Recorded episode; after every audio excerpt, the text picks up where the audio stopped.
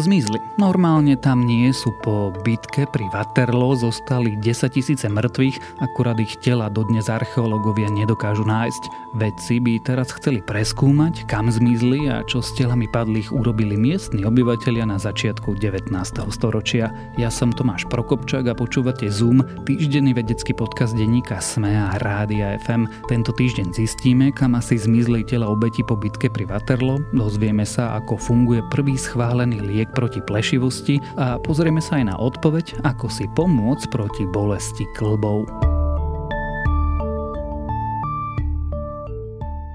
Prihrbeného mladého vojaka zasiahla olovená guľka medzi rebrá, už mu nevedel nikto pomôcť. Umrel v bitke pri Waterloo presne pred 207 rokmi. Tento 23-ročný vojak nemal žiadnu vysokú hodnosť, nebol ani významným hrdinom. Dnes je známy iba preto, že jeho kostra je jedinou celistvou, ktorá sa zachovala z poslednej prehry Napoleona. Pri Waterloo 18. júna 1815 umreli 10 tisíce francúzských, anglických a pruských vojakov rokov ich tela archeológovia však stále nevedia nájsť. Keď sa Napoleon vrátil v roku 1815 z vyhnanstva na Elbe, vtedajšie mocnosti ho videli ako hrozbu. Vytvorili preto silnú koalíciu, ktorú sa francúzsky vládca rozhodol zničiť vojskom po vojsku. V júni 1815 tiahol do dnešného Belgicka, kde táborili samostatné jednotky Britov aj Prusov. Líni síce vyhral nad Prusmi, no francúzske vojska ich nedokázali úplne zdecimovať. O dva dní neskôr 18. júna postupovalo viac ako 70 tisíc Napoleonov nových vojakov k britskej armáde so zhruba 68 tisíc vojakmi. No v tento deň prišla osudná chyba Napoleona. Ovplyvnilo ju nezvyčajné daždivé počasie, ktoré rozmočilo pôdu, čo stiažilo postup vojsk. Existuje hypotéza, že za vtedajší osudový dážď mohol výbuch indoneskej sopky Tambora v apríli 1815. Hoci bola vzdialená tisícky kilometrov od boiska, do ovzdušia vypustila veľké množstvo sopečného popola, ktorý ovplyvnil tvorbu mračien. Francúzsky vodca sa však rozhodol čakať s útokom až do poludnia, kým pôda trochu preschne. Britské jednotky však medzi tým stihli posilniť preživší Prusy. Napoleon prehral a skončilo sa obdobie francúzskych pokusov o nadvládu nad Európou. Bitka pri Waterloo si podľa odhadov historikov vyžiadala vyše 50 tisíc zabitých a zranených vojakov. Už hodiny po bitke sa z miesta stala turistická atrakcia. Ľudia z okolia sem cestovali a začali lúpiť. Nezaujímali ich len zlaté cennosti, kradli aj kosti. Vojak z Waterloo, jediná zachovaná kostra s bojov obeťou krádeži nebol. Lupiči si ho zrejme nevšimli. Miestni vyzbrojení kliešťami, kladivkami a dlátami trhali a vylamovali zuby mŕtvým vojakom a predávali ich zubárom. Tí sa pôvodom zubných náhrad vôbec netajili a predávali ich pod názvom zuby z Waterloo, čo hovorí aj web History. Potom, ako vojakov olúpili, miestni tela spálili, pochovali alebo ich nechali len tak ležať na boisku. Niektoré tela bolo stále vidieť aj rok po bitke. Potom začali miznúť aj ostatky vojakov. Historici to vysvetľujú tým, že ich kosti sa použili ako polnohospodárske hnojivo bohaté na fosfor a vápnik. Výrobcovia kostnej múčky zrejme vyberali masové hroby, kde bolo najviac tiel. Zdá sa to ako pravdepodobné vysvetlenie chýbajúcich tiel z Waterloo. Archeológovia teraz chcú hypotézu preskúmať a nájsť archeologické dôkazy o jamách, z ktorých boli tela odobraté. Nadmerné vypadávanie vlasov dokáže vydesiť ženy aj mužov. Ak je jeho príčinou ochorenie alopecia areata, môžu pacienti prísť o ochlpenie na celom tele vrátane myhalníc či chlpkov v nose a ušiach. Až donedávna pre nich neexistovala žiadna liečba, vďaka ktorej by im vlasy znovu narástli. To sa však nedávno zmenilo. Americký úrad pre kontrolu liečiv a potravín schválil nový liek, ktorý pre týchto pacientov predstavuje veľkú nádej a koniec psychických útrap. Odborníci ho skúmali vo dvoch štúdiách, ktoré uverejnil prestížny odborný časopis The New England Journal of Medicine. Sponzorovala ich farmaceutická spoločnosť Eli Lilly, ktorá liek vyrába. Liek nesie názov baricitinib. Pôvodne sa používal na liečbu reumatoidnej artritídy, čo je autoimunitné zápalové ochorenie, ktoré postihuje predovšetkým predtým šľachy a klby. Pri alopécii blokuje imunitný systém tak, aby neútočil na vlasové folikuly a tým obnovuje rast vlasov. Do výskumu sa zapojilo viac ako 1200 pacientov s ťažkou formou ochorenia. Takmer 40% účastníkov po 36 týždňov úplne alebo takmer úplne začali rásť vlasy. Po roku sa takmer polovici pacientov vlasy vrátili. Podľa denníka New York Times by s podobnými liekmi mali prísť v blízkom čase a ďalšie dve veľké farmaceutické spoločnosti. Aj tieto lieky sú už v súčasnosti schválené na liečbu reumatoidnej artritídy a ďalších autoimunitných ochorení. Schválenie FDA je dôležité najmä preto, aby ich poisťovne začali preplácať aj pacientom trpiacim alopéciou. Jeden mesiac liečby totiž stojí približne 2400 eur. Keď pred niekoľkými rokmi skúmala Európska lieková agentúra liek baricitinib na liečbu reumatoidnej artritídy, hovorila o veľkom množstve nežiaducich účinkov, väčšom riziku srdcovo a tromboembolických ochorení u pacientov liečených týmto prípravkom. Informoval o tom aj Český štátny ústav pre kontrolu liečiv. V aktuálnej štúdii, ktorej sa liek používal na liečbu pacientov s alopéciou, sa ale vyskytli len relatívne mierne nežiaduce účinky ako malé zvýšenie rizika akné či infekcií močových ciest, ktoré boli ľahko liečiteľné alebo sa zlepšili aj bez ďalšej liečby.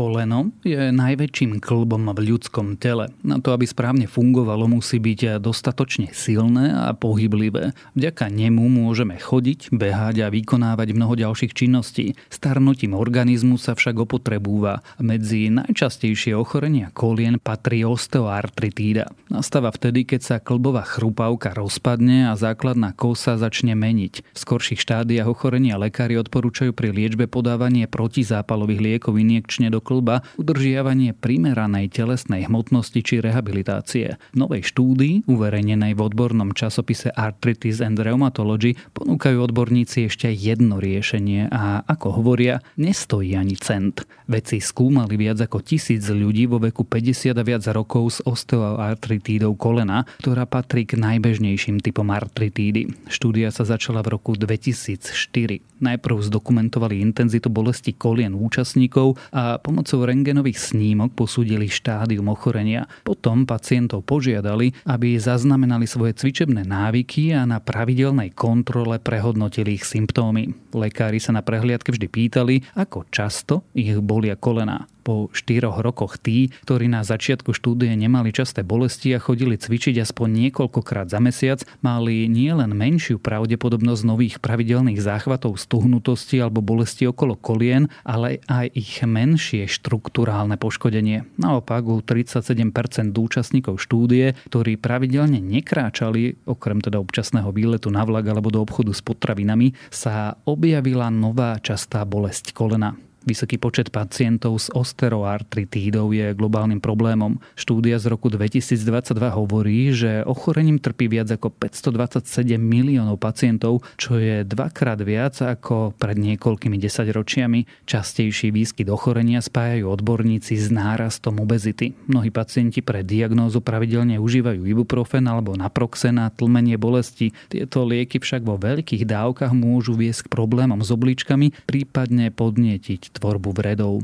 Práve cvičenie by mohlo pacientom pomôcť. Po 10 ročia odborníci na zdravie považovali chôdzu najmä za spôsob, ako posilniť srdcovo zdravie posledných rokoch sa však ukazuje, že pravidelný aktívny pohyb má viacero pozitívnych účinkov. Výskumy ukázali, že môže pomôcť pacientom s depresiou, kognitívnou poruchou aj osteoartritídou. Výskum pritom naznačuje, že cvičenie by mohlo pomôcť zvládnuť osteoartritidu aj v iných klboch, nie len v kolene, napríklad v bedrách, rukách a aj v nohách. Samozrejme veci nemôžu s konečnou platnosťou povedať, že chôdza odvrátila bolesť kolena a nezdalo sa im, že by zmiernila už existujúcu bolesť. Napriek tomu výsledky podporujú to, čo už mnohí lekári odporúčajú pacientom, konzistentný pohyb. Môže totiž pomôcť vytvoriť svalovú hmotu a posilniť väzy do klbov. Odborníci však upozorňujú, že tí, ktorí už majú bolesti, by si mali dávať pozor, aby to s cvičením neprehnali. Chôdza na dlhé vzdialenosti môže zhoršiť bolesti u pacientov s ťažkou artritídou. Avšak pre tých, ktorí majú len začínajúcu artritídu, je práve obyčajná chôdza jedným z najlepších cvičení. Experti na športovú medicínu odporúčajú, aby ľudia začali s krátkou prechádzkou a postupne pridávali vzdialenosť. Cieľom cvičenia je poskytnúť svalovú podporu kolenu z artritídov a nechať klby, šľachy a tkanivá, aby si zvykli na chôdzu. Navrhujú tiež používať podpornú obu, počas prechádzky piť veľa vody a často odpočívať. Ďalšie správy z vedy. Astronómovia zrejme narazili na najvýkonnejší pulzár vo vzdialenej galaxii. Objekt sa nachádza v trpasličej galaxii vzdialenej od nás takmer 400 miliónov svetelných rokov a prvý raz sa objavil v dátach z roku 2018. Vedci odhadujú, že samotný výbuch supernovy stojacej za vznikom tohto objektu sa mohol odohrať niekedy v posledných 10 ročiach. Nový výskum naznačuje, že pri Omikrone je nižšia pravdepodobnosť dlhého covidu ako pri variante Delta. Vedci zistili, že počas vlny Omikron boli symptómy dlhého covidu o 20 až 50% menej časté. Rozptýl bol spôsobený vekom pacientov a časom, ktorý ubehol od očkovania. Vedcom sa lepšie podarilo pochopiť receptory serotonínu. Serotonín je neuroprenášačom, ktorý sa spája so spánkom, tepelnou reguláciou tela a aj s našimi náladami. Výskumníci teraz opísali štruktúru jeho receptorov vrátane 12 ich podtypov. Po veľkom permskom vymieraní nasledovala explózia života. Nová štúdia ukazuje, že po tejto katastrofe spred 250 miliónov rokov, keď vymeral takmer všetok život, sa evolúcia zrýchlila a život sa stal sofistikovanejším. Objavili sa nové spôsoby lovu aj ukrývania sa pred predátormi, ale napríklad aj nástup teplokrvnosti. Ak vás správy z vedy zaujali, viac podobných nájdete na weboch tech.sme.sk a primár.sme.sk. Počúvali ste Zoom, týždenný vedecký podcast denníka Sme a Rádia FM. Zoom nájdete aj po vysielaní rána na fm vo vašich mobilných podcastových aplikáciách, na streamovacej službe Spotify alebo na adrese sme.sk lomka Zoom. Ja som Tomáš Prokopčak a texty napísali Denisa Koleničova a Renáta Zelná. Za zvuk ďakujeme Janke Maťkovej a za postprodukciu Kristine Janščovej.